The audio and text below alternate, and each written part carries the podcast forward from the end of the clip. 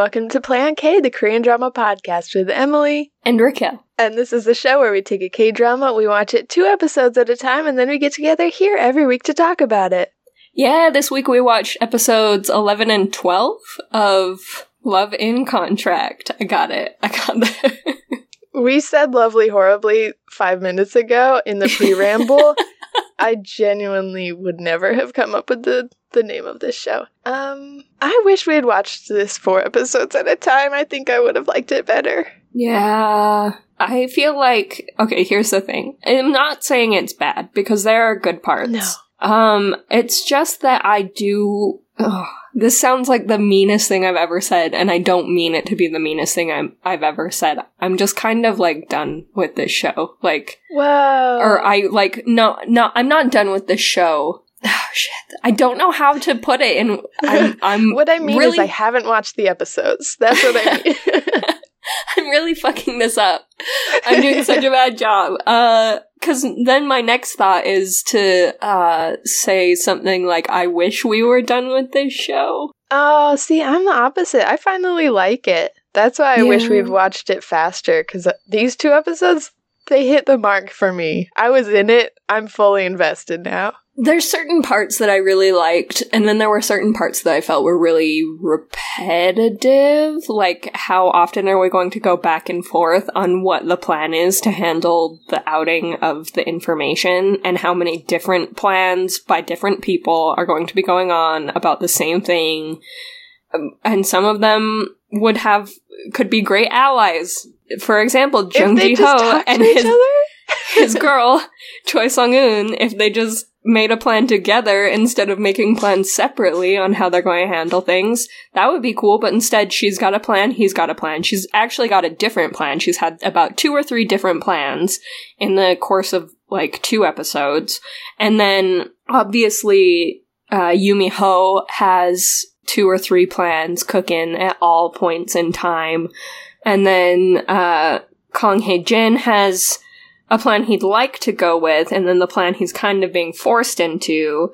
And then, uh, the attorney, shoot, her name is also, uh, it's Jung Ji-un. She has a couple of plans. Um, most of them have nothing to do with anyone's plans, uh, but also, like, I can't tell if she's going to. It's weird because she has all of the makings of a bad guy, but also I feel like they're just kind of making her out to be kind of a gray, like a morally gray character, but not even the kind I like. Not even the kind where I'm like, I do love a morally gray character, but more like the, come on, commit, lady. Like, commit to a course of action. yeah, yeah. I feel like that she has all the makings of a villain, but none of the gumption.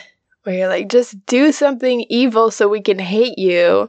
But they mm-hmm. really, oh, she's one of the most frustrating ones because, like you said, it seems like they're undecided on what they want her to be. Where she'll be like, I actually do a lot of pro bono work for children in need. And you're like, oh, okay, okay. Well, I guess that's a really good thing. And then they'll immediately follow it up with a montage of her being a pretty terrible wife. Like, not even not even bad enough that you're like objectively you're terrible and I hate you because even in the flashback of her being like I just really want to get ahead in my career and I wish you'd support me in that and her husband being like well I wish you'd spend more time with me it's like both of those are fair. I don't know how to balance that. That's really tough. There's also this like scandal where everyone's like she's sleeping her way up the ladder and her husband's like I know that she's not but I don't know how to protect her from from that. I don't know how to be there for her without like just beating up all her coworkers and being like that's rude. I'm her husband. She's not sleeping her way up the ladder. Like it's all of these things. It's too many things Yeah. for this character we don't care about. Yeah. She can't even commit to being a bad guy in the past. She's just like a not good partner. She's just like an absent wife where it's like, ugh, gross, whatever, just go. And then I guess there was this fall from grace that we never saw. It's just being like explained to us, which I kind of like. I like as a storytelling thing, not explaining what when when her career fell because she just talks about like this is my comeback this is my turnaround i'm gonna make it back up and she whenever she talks to Jung Ji Ho, she's like, I know I ruined both of our lives. I ruined my career and your career and I got us here. And she's like, we're at an all time low. And he's like, I am not at an all time low. Uh, thank you. But no. But the way she That's talks about it you is very problem. like somewhere along the way she fell from grace. And that's fine. Again, it's just confusing and I don't really care. Okay, guys, I Mhm. don't care about her. Yeah. But Make her relevant or get her out of here. yeah. But then in the other corner, we've got Yumi Ho, who I think they've finally figured out what kind of villain they want her to be. And I liked that a lot. Yeah, I- that was good. Because she's been so wishy washy this whole drama with like, she started out as just someone who got money, but we don't know if she was spending the money.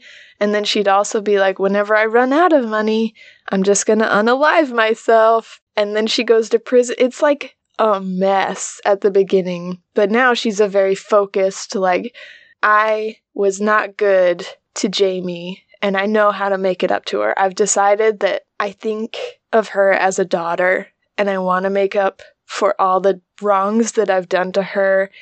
And so I'm going to get her married to a man who loves her completely. And it also still serves the purpose that, like, she was raised for.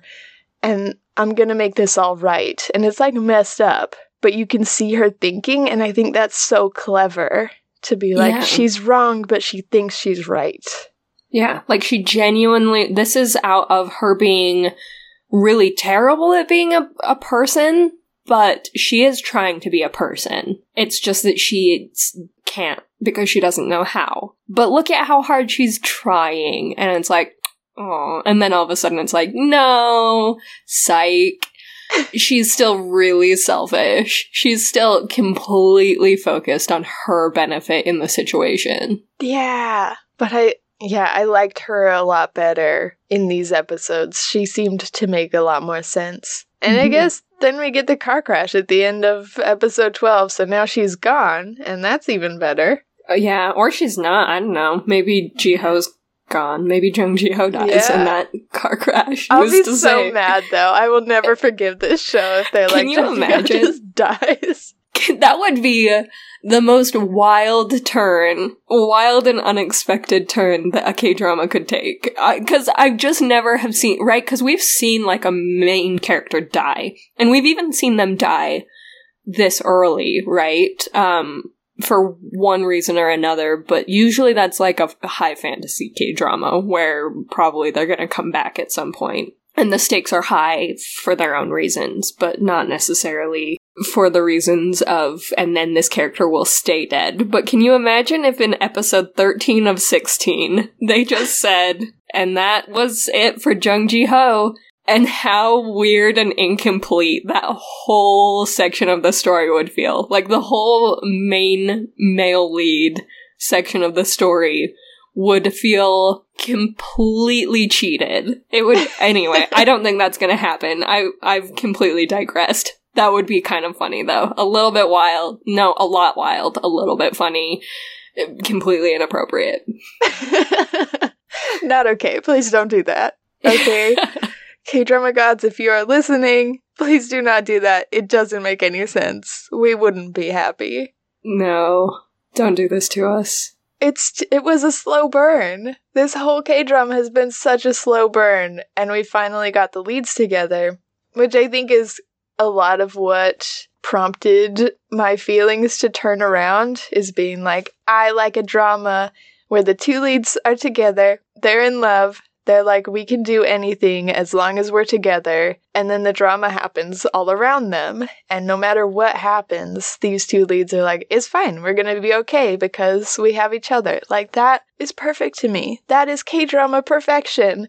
And that's what they've started doing. It really has dampened the tension around all of the million little plot lines that are swimming around in this drama to have the two leads finally be together and be like, they're okay. So everything will be okay. So whatever else we do is going to be wild and wacky, just like the rest of this drama has been. We're not going to change that. But you don't worry as much because you've got the love. I'm like, okay, I'm in. I'm in. It's like watching the shore burning while you're on your little ship. You're like, I'm on the ship. Jung Ji Ho and Chae Sung Eun are here. They're paddling. We're good because We're we're, good. because they're in love and we're on our ship and we're way far from shore. So it's fine that everything on shore is burning. Yeah. Yeah, the shore can be burning. I was uh, speaking of the shore burning and the dumpster fire that is the the stalker who we figured out oh the Oh my stalker God. is. I forgot about that. How did I forget? That's such a big thing. yeah, I I don't even here's the thing. I don't know exactly how I feel about it, but what I do know is that I was pretty bummed with how his sister's storyline went. I know that they needed a catalyst for the person who spills the beans on her career. I guess I'm just bummed that it was the sister of like this person that she knows her brother's completely unstable and that he is falling apart and she still is blaming other people for that. That's pretty rough. And I guess there's just a part of me where I wanted I wanted Choi Sung to level with her and be like, here's why I'm not just letting this go. I am scared. You don't understand how scary it is. You don't think your brother can do harm, but he has held a knife to me. So you think that it's just me making a big deal out of your brother holding a candle for me? That candle is not a candle, the shore is on fire. The whole shore is on fire. it is incredibly dangerous. And that is why I'm not. I, I guess I just wanted her to level with her because the sister seemed like a good person until the K- until K drama world made her into a really bad person who enables dangerous behavior and blames victims, and that sucks. Yeah. And it was just for the sake of adding drama to the drama, which, yeah, maybe I didn't catch. Like, I completely agree with what you said. I don't think I would have realized it on my own because the drama did such a good job of leading you to that and being like, there's just so much added to this fire that's happening. Like we had the cliffhanger at the end of episode 10 that's the reveal, the face reveal, and you and I were like, that's a quick and easy solve. And I really liked that the K drama was like, it's not a quick and easy solve because then her past starts to come out, then the the people in her life start to get affected then and it's like this way bigger thing this that snowballs before anybody can stop it and i really liked that and they kind of just tied the stalker into that snowball Mm-hmm. without letting you take a chance to breathe and kind of separate it because it's just been such a background storyline this whole drama that like she was almost murdered once and then we kind of forgot about it and we kind of laughed it off a lot. We laughed about it. And we decided it was just one of Kong Heijin's stalkers. It wasn't like her, her. It was like. I thought that was, was- clever. I thought that was a good twist. Yeah, that they brought it back where originally they were like, it's probably one of your ex husbands. And then it. They were like, no, it's probably one of Kong Heijin's many stalkers, obviously. And then they turned around one more time, one more again, and said, no, it was one of her ex husbands. But and then they turned around again, again, again, and was like, it wasn't one of the mean ones though, because you had two two images in your mind. I know which which ex husbands it was. There are two that it could have been, and they were like, no, it's this one. Ooh, It's the one that you kind of liked, and she kind of liked. Like she felt for him. She felt really bad for him. She, he was one of the ones she she took on as a client because he was in a really tight spot, and he she continued helping him out even after he wasn't a client. Can I also? Okay, this is a terrible time to interject this, but I did cry in these episodes when Woo Kwang Nam told Jung Ji Ho that he hired Chae Sung Eun for only seventy dollars. I don't know what that triggered within me, but I just started bawling. I was like, I've been so mean to Chae Sung In and being like, she needs to change. She needs to become a better person. And she's just been this, like, I don't think she's perfect. This drama has told me way too many times that she's perfect. And I am tired of it. And I don't think she's that great a friend to Woo Kwang Nam. But I just think that moment helped me realize why he loves her so much. Yeah.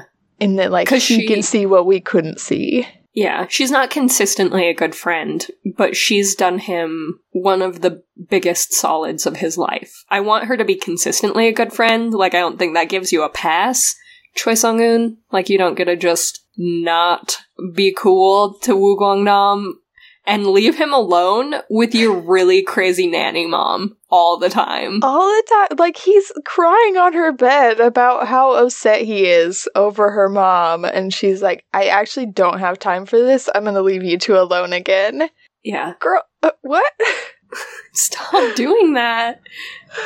Um, Yeah. Sorry, that was a terrible time for a sidebar. But yes, the stalker was the nice husband. And I felt like all of that was pretty clean, pretty well done until the sister was also part of it and got turned. And then it took Jung Ji Yoon to come in and be like, whoa, this is a lot darker than I thought. Chae Sung In is in real danger here. And then she goes and pays off the sister and is like, buy some therapy with this. And uh, that's just, just kind of it. That's the end of the storyline. It's like it you almost had it, and then you didn't quite stick the landing. Yeah. Yeah, you didn't you didn't quite stick the landing and then that's how everyone yeah. I guess I just wish that there was a cleaner way that that all got even more messy and revealed what she does for a living. That's pretty tough. I don't know. I guess I just it's annoying that the real bad guy in that situation is no longer the stalker also, right? It's like I feel like his sister doing that and revealing her identity is supposed to it feels like, and maybe I'm wrong, and maybe they were like, no, it's not the Pain Olympics, both things can be bad, but what it feels like is now we are not focused on the fact that this stalker has been following her, threatening her life, taking her picture, invading her privacy, has a creepy Hey Arnold shrine to her in his room. Um that like that is all connected to how her identity gets revealed. And it's because of his sister where i'm like i just think that you're raising the stakes on the wrong thing. I think that and i think that we're making the bad guy out of the wrong people. Or rather like again two things can be true at the same time. It's not you know the who's the worst person olympics i guess. It's not even the pain olympics at this point. It's like which villain is the most villain? And I know that it's not that. I just feel like the framing of it kind of feels like maybe that all led to her identity getting revealed. And I could be wrong, and the next couple episodes could prove me wrong, where the big bad really is the stalker. But it's a lot to have all of these storylines going at once and expect us to be, I don't know, it's a lot to have that reframed where it's like the real problem here is is her identity getting revealed where i'm like no pretty much everything changes when there's someone who um is rapidly escalating their behavior and has threatened her life before and And seems to feel very possessive of her. Yeah. And that's never resolved. It's just like, no, we told him to stay away. And Yeah. he probably will. And it's like, oh, I don't know. He seems, he, like you said, he's escalating. He's Mhm. getting more and more intrusive and uh, dangerous. This is the second time you haven't treated this like the main problem when it feels like it is. This is the second time when the main problem has been literally anything other than the escalating murder behavior.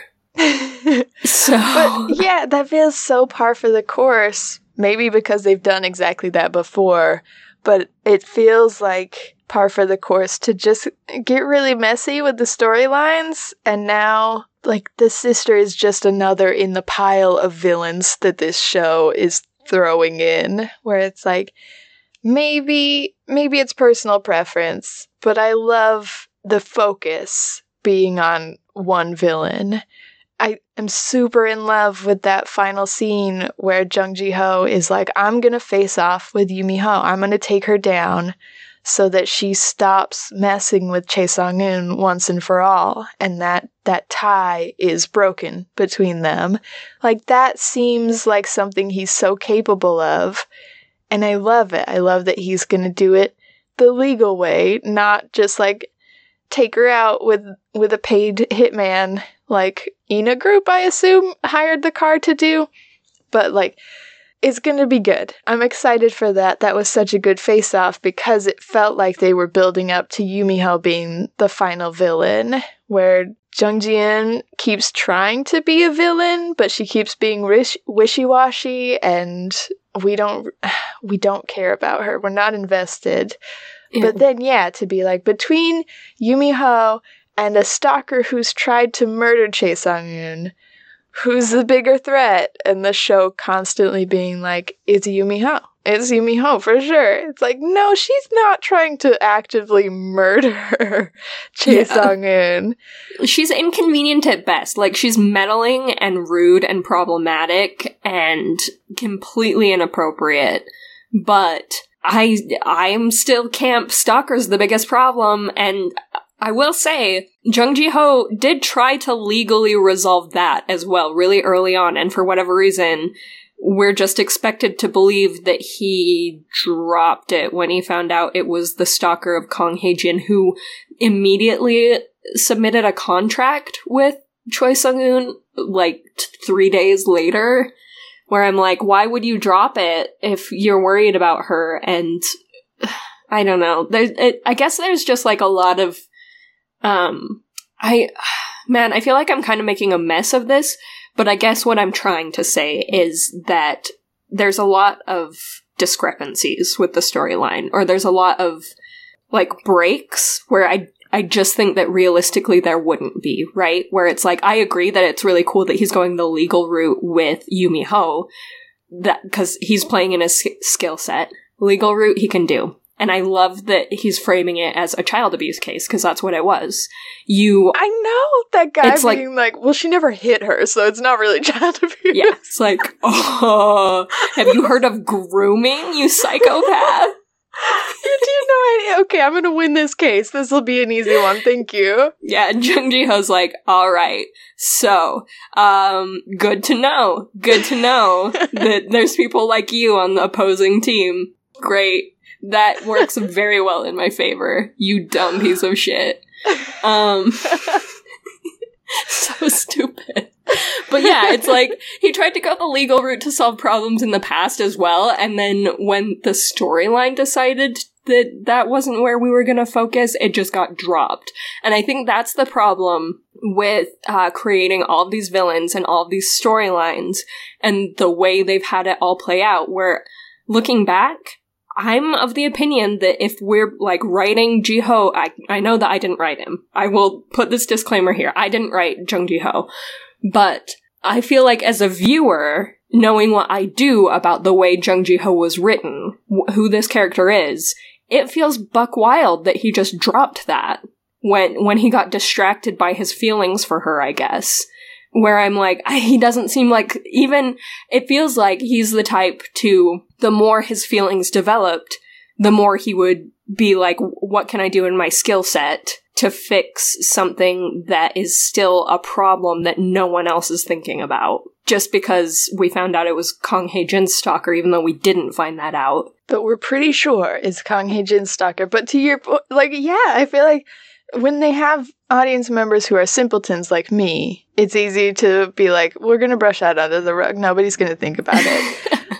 but when they have big brains like you, people with wrinkles on their brains, it does make so much more sense to be like, the stalker is literally still outside every single day. If Jung Ji Ho had ever thought, like, I want to know if this person is still around skulking in the bushes. It seems like he's literally right across the street every single day. Jung Ji Ho could have gotten a camera of his own and put it in his own window. He wouldn't even have to leave his apartment to be like, yeah. I can see the stalker from my window whenever Chae Sung Eun is in my building. Whenever, yeah. so like whenever she has dates with Kang Hae Jin, why don't you spend your time looking out the window? Like, like that's it's not the storyline I want for him because it feels a little bit sad. But rough. but I love him. I feel like they could have made it cool. They could have been like, it's a really romantic and cool and a little bit unhinged, but mostly he just wants to protect this woman and this is a big thing he can do is catch the stalker who tried to murder her. Yeah, and he was weird about it before where he just kind of started pulling that thread before he even knew that he had feelings and her feelings she kind of knew about but she was trying to break the contact so she or the contract so that she could GTFO and so it it was pretty early on when he was obsessed with it. Why wouldn't he become more obsessed with it as the stakes were raised and it's like she's not out of danger, she's spending more time with kong Hae-jin, the man who's being stalked. So like it would make sense. Yeah. Yeah. But there's so much of this that doesn't make sense cuz now thinking back on it, what about the alimony thing where Kong Hae-jin was like, "You can't date her with the money you got from your ex-wife." And I thought that was going to be a thing that was ever brought up later so that it maybe made a little more sense. I understood it as a sentence. I didn't really understand it in terms of what was going on. And they were just like, that's fine. You don't need to. We're never going to bring it up again. don't even think about it. I mean, technically, Jung Ji Eun did bring it up briefly, where she was like, mad because she found out that's what he spent the alimony on, on the dinners that she was supposed to have with him but all of a sudden he was paying someone else to have because didn't she say something about how they used to have Monday, Wednesday, Friday dinners or something? Was that um, when she was talking to Kang Hee, Kang Hee Jin? The like yeah. prompt for his outburst at Jung Ji Ho. But then I thought Jung Ji Ho would bring it up with Chae Sung Eun or Kang Hae Jin would tell oh, Chae yeah. Sung Eun. It's like, no, no. Probably not. If it no. does come up, it will come up when there's something way more important going on, but it will cause a fight. It will cause a fight, and we will be furious because she will be like in the middle of getting stabbed. She'll be fighting off the attacker with her taekwondo. I'm pretty sure is that what she knows? Is it taekwondo that she I can't does? remember. I can't remember. I know either. Felix from Stray Kids knows taekwondo, but I don't oh, remember cool. what Chae Sung Eun. yeah, I also don't remember what Woo Kwang Nam does because he I used to be an instructor. Taekwondo. taekwondo. Oh God.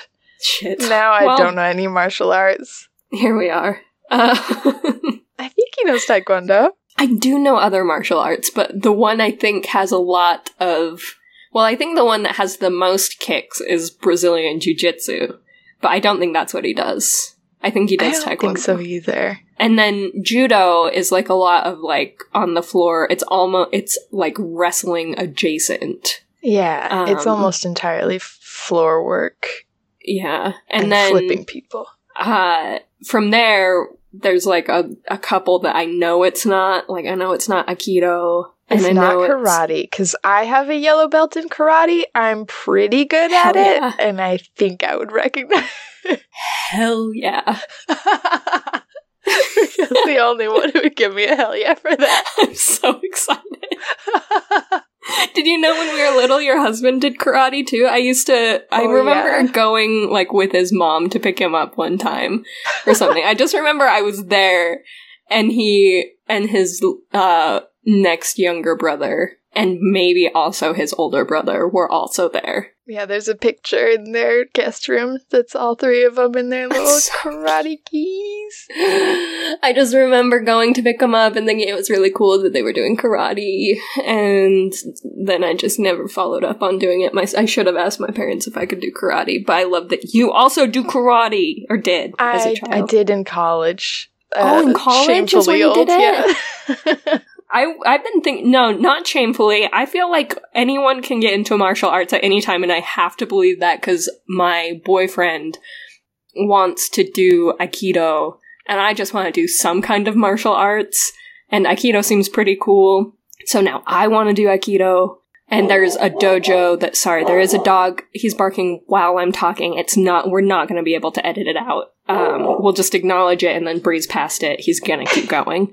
Um, there's an, an aikido dojo like in our neighborhood we could walk there that has beginner classes that we might it, they did not You say what age do it. group they didn't say what age group we might be doing it with some kiddos and it, i have to i have to believe that i can start at any age or i simply will never do it Yeah. I, you might be in a class full of six year olds, and I think that's fine.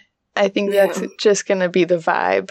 It's me and Craig and like four six year olds. yeah! Oh, that'd be so cool.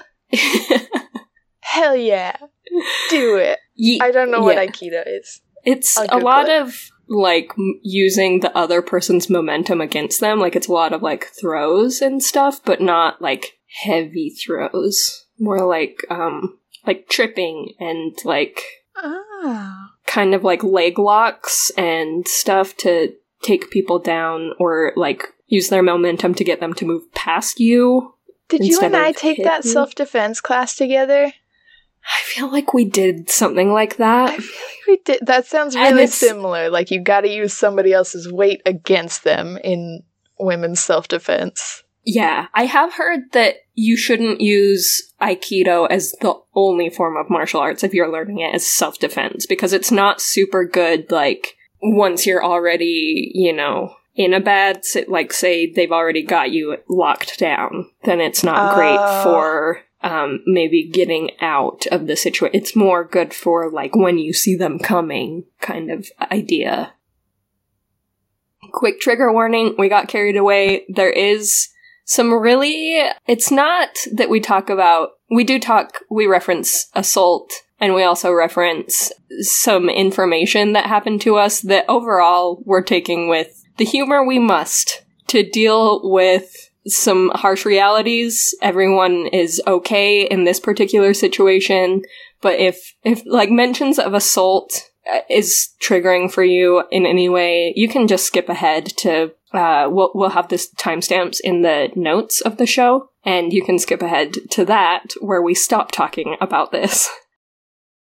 Yeah, that's fair. I mean, you're American, so I feel like maybe you know the basics of women's self defense is like get nasty, street fight, Yeah, put your thumb no, so deep into their eyeball that they will never see again. It's like, hit them at an angle that you push the cartilage of their nose into their brain and kill them. that's women's self defense. Okay, Yeah. so if Aikido if Aikido doesn't get you out of it, then switch to street fighting and you'll be fine. I just had a recovered memory of us. We absolutely did take that self defense class together. And then I was trying to tell one of our friends about it. Um, I don't, I don't want to like give too much information because they did something real m- mean and dirty where I was trying to tell them like, yeah, um, this is how we would get out of a hold or whatever. And we learned this and they were just like really convinced that what we learned wasn't actually going to help us in any way if someone actually wanted to hurt us. And they like did a grip on my arms that I tried to break and I couldn't. And so not only did that like make me really sad, but it also made me like long term, like it hurt. So I also got physically damaged, like it bruised my arms really bad.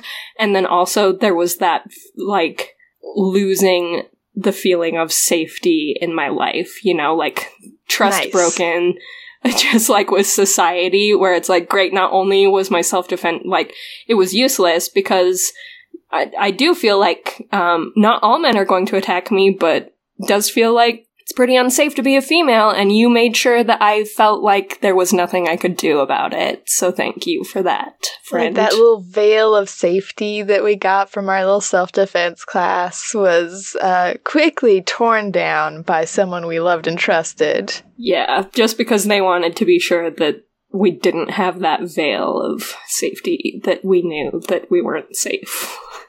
That's so psychologically damaging. I'm like sad about it all over again. So I just have to laugh. Oh. because it's mean. It's not okay to do that. We are we as women are barely hanging on by a thread. if you're someone that we trust, your job is not to be like, I need you to know that I could overpower you at any moment. Yeah. That's not the vibe. Yep, that is absolutely what they did, though. yep, they ensured that. Which, God, yeah, that's awful. Because, yeah, I mean, thank you for sharing. Because even after I said, like, you just, you could win between Aikido and your street fighting skills, you could win. It's like, mm, there could be a, a victim listening to this podcast who's like, I didn't, I didn't win. And yeah. that sucks. But uh, as you exemplified, it is a very thin veil that we have that says, like, I took a self defense class once, so I'm safe. But I need to hold on to that veil like a freaking safety blanket. Okay? Nobody take it from me. you can't have it. You can't have it. I need to think I'm safe. So cool. We should, yeah. Um we should probably put a trigger warning in the notes of this episode and maybe yep. like a little a little timestamp. Okay, we'll stop talking about that now. And uh I want to I want to end on a good note. So, should we just talk about Woo Kwang Nam cuz he's amazing. This show is still a coward for not giving us any any romantic storyline, he literally calls the manager ugly. He's like, that dude was born ugly, but he's got a good personality. I think what he meant because he did the same thing in the last couple episodes, right? Where he was like, "You're ugly, but not your face, but the way you treat people sometimes," uh, which is still pretty rough. But I think I think we all know that the manager is a cutie. Like he's yeah. he's an attractive person. Um, so I would hope that he's referencing the way he is mean sometimes and not the way that he looks because if it's the way he looks then it is one point against Kwang Nam. So one million in his favor, one against him. but that's probably not what he meant. So zero against him. He's perfect. Um, it was just surprising to see that translation. But yeah, I just like we said before the podcast, we were like, we're the real cowards because we've never uh, reviewed a BL drama. We've watched them on our own, but we've never done one for the podcast. And that's on us. But I did think this drama was gonna like try and change society by being like, it's not a BL drama, it's a heterosexual drama, just like you guys like, right? Here's your characters, and then in the background, we're gonna sneak in the best gay lead you've ever seen in your goddamn life. And he has one of the most memorable beautiful, purest romances you've ever watched. And oh no, does that mean you like BL romances? It's like, yes, I wanted that. Yeah. I wanted that for this drama. I wanted it to change society through a little secret background romance. We needed it to generate more demand for more streamlined, A class, boy love K dramas, and it so far is letting us down. I I am holding out hope, but with each passing episode, they're losing time. They're robbing us of the time that they could be spending on creating this romance. So I guess where I'm at is um is uh hope is frail, but it's warm and ever present. I have no hope. I I had very little at the beginning when they introduced the manager and having some starry eyes for Woo Kwang Nam, and it disappeared very quickly. With each passing episode, it seems more hopeless. Haha. Cowards. Cowards. Cowards. Um, we'll see how it goes. Uh, Woo Kwang Nam's, all of his scenes, as usual, were 100% perfection because he was in them especially the one where he reaches out to Jiho, which we've also already talked about a little bit, but it's it was probably my favorite scene in this whole K drama so far. Because I think you said there are so many people having so many plots, and it's just wonderful that he is involved in all of them. Like I love that he now works for Kang Hae Jin and his best friend is dating Jung Ji Ho. So he was like, I'm going to reach out. I'm going to hang out with you today. Like, I love that he's the point of connection for everybody within the drama. Yes, Forget Choi Sang Eun. It's Woo Kwang Nam. And Choi Sang Eun, I also, I think I didn't realize how much she respected his privacy in that she actually didn't reveal that he's not interested in women and is in fact interested in men to Ji Jung Ho. She just kind of said, don't worry about it, bro. And in my mind, I was like, maybe it was implied. So maybe Ji Jung Ho or Jung Ji Ho knows. And then Jung Ji Ho clearly didn't. And I, that was such a pleasant surprise in a really special way where it gives Kwang Nam his own control and agency over who he comes out to and where and when. Like, she never took that away from him, even in someone who he may or may not have ever met. Yeah, that was even a point, like 10 million points in Kang Hae Jin's favor when he introduces Woo Kwang Nam to the manager and he mm-hmm. pops his head back in and he's like, Do you want me to share what you shared with me? And he yes. just has that little check in where he's like, I know you wanted to be open in the workplace, but I don't want to, like, you can change your mind at any moment. Yeah. Have you changed your mind or do you want me to tell him? Like, that was a safe space. That was really, really good. I, that is a point in the whole K dramas, uh, corner because not only was that one of the best things that Kang Hae Jin has ever done, but also it was, um, this show is really proving like how to treat that particular aspect of the LGBTQ community and what they experience and how we live in a society where it's not always safe for them to come out. Uh, which is shit. That's also one million points against society.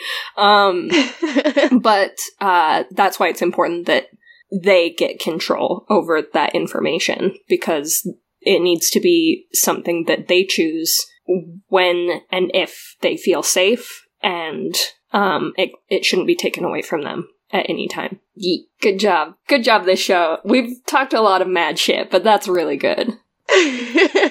you did one thing not consistently well, but very well when you do it very well. Yeah. You do a good job when you do a good job. Yep. And we love to see it. And we'll acknowledge it and we'll hand it to you. We love to see it. Yeah. You're doing a good job. We just always want more. We're very yeah. needy people. I'm sick of giving people the benefit of the doubt because, like, of the time that we live in or the time that they live in, right? Where I'm like, I'm a little bit over being like, it was okay to be racist if it was the 50s. It's like, no, it was always bad. It was always bad in the 1800s and the 1700s and the 1600s. Like, it, it's always been bad. It's just that it's been more socially acceptable, and I'm sick of giving people a pass. So we'll also say it's always been bad to be homophobic, and it's always been bad to be against uh, shit. I'm I've taken the microphone. I'm not the editor, so I'm putting just a lot. Edit this all out. Oh my god! I'm, I'm I'm forcing you down this path with me, but it's always been bad to be against trans rights. That's rough. I'm gonna say it now, and I'm gonna say it loud and uh, we're not going to play the well it wasn't it it was a different time game because i'm sick of doing i'm sick of handing that to people. I'm sick of handing that it was a different time pass card. And so we will still hold it to super high standards where it's missing the mark but we will hand it to the show when it's doing a good job yeah. And my my version of missing the mark is being not giving him not giving Woo Nam a romance. Yeah. But that feels less like missing the mark and more like my secret expectations of every romance is that every single character falls in love. Okay. Mm-hmm. And that's that's wrong of me. I know that that I am broken and I not every person in every drama needs to fall in love with somebody yeah. else. But I would love because Woo Kwang Nam, maybe that's what he wants. And if it's not what he wants, I want them to tell me to my face. I want him to tell me to my face that that, that he's not ready to fall in love. But otherwise, I'm gonna assume that he's about to have an epic romance with this manager, and it's gonna be beautiful. and it better be in the next episode. It better be in the ne- they better give us three whole solid episodes of romance. Four. Three? Four four whole solid episodes of the romance between, let's say 3.5. We have four episodes left, so I want. We'll give half an episode to the manager to realize that he is gay. That's plenty of time.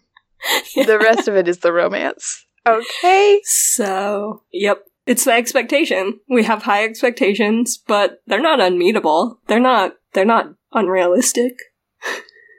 Okay. uh, that was that was a really good little grabs a mic. I loved that. Thank you. You're a good speaker. Thanks. I hope that it's my job someday. it will be. Just uh everyone go to our Patreon and give us money. It's patreon.com slash play on K. That yeah. was cool, right? Uh, if you do subscribe to our Patreon, uh, at one of the levels, I believe it's the $5 level, you get access. You can correct me if I'm wrong. I haven't personally checked the Patreon in a while. You get access to our pre show chats, which Yay. will make this show like a whopping hour and 15 minutes, this episode alone. um, and uh, lately we've been discussing the show Peak Time that's on Viki. It's uh, it's a Korean, male Korean idol group competition show, and it is some of the best sh- television that you could possibly watch. It's so. Yeah. Get so if you want to, time, yeah, if you want to hear us talk about that, also get on our Patreon. Um, it's we've had a lot of fun talking about it. We get carried away literally every week, and yeah, that since Emily brought up the Patreon, I will also mention the freest way. We're going completely out of order this week. The freest way to support us also is to rate, review, or subscribe on just wherever you listen to us, wherever you find the podcast.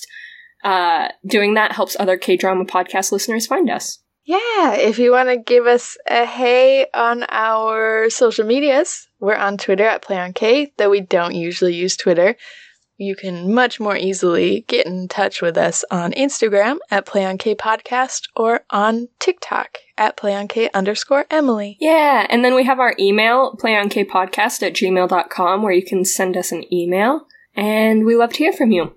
And of course, we have our website, playonk.com, where you can find all of our past episodes.